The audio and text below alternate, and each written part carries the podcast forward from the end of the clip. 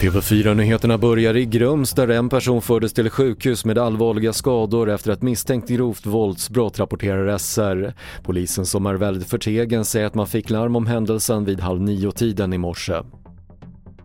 Moderatledaren Ulf Kristersson presenterade idag fem vallöften när han talade inför partimedlemmarna på Moderaternas Sverigemöte i Örebro och mycket fokus låg på detta. Mitt första vallöfte är alltså att leda Sverige in i NATO. Det andra vallöftet är att rusta upp det svenska försvaret.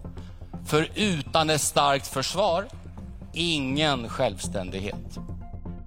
Och till sist kan vi berätta att USAs president Joe Biden är i Polen där han för första gången sedan krigsutbrottet träffat medlemmar i Ukrainas regering. Biden som avslutar sin Europaresa i just Polen ska idag även träffa landets president Andrzej Duda liksom ukrainska flyktingar. Fler nyheter hittar du på TV4.se. Jag heter Patrik Lindström.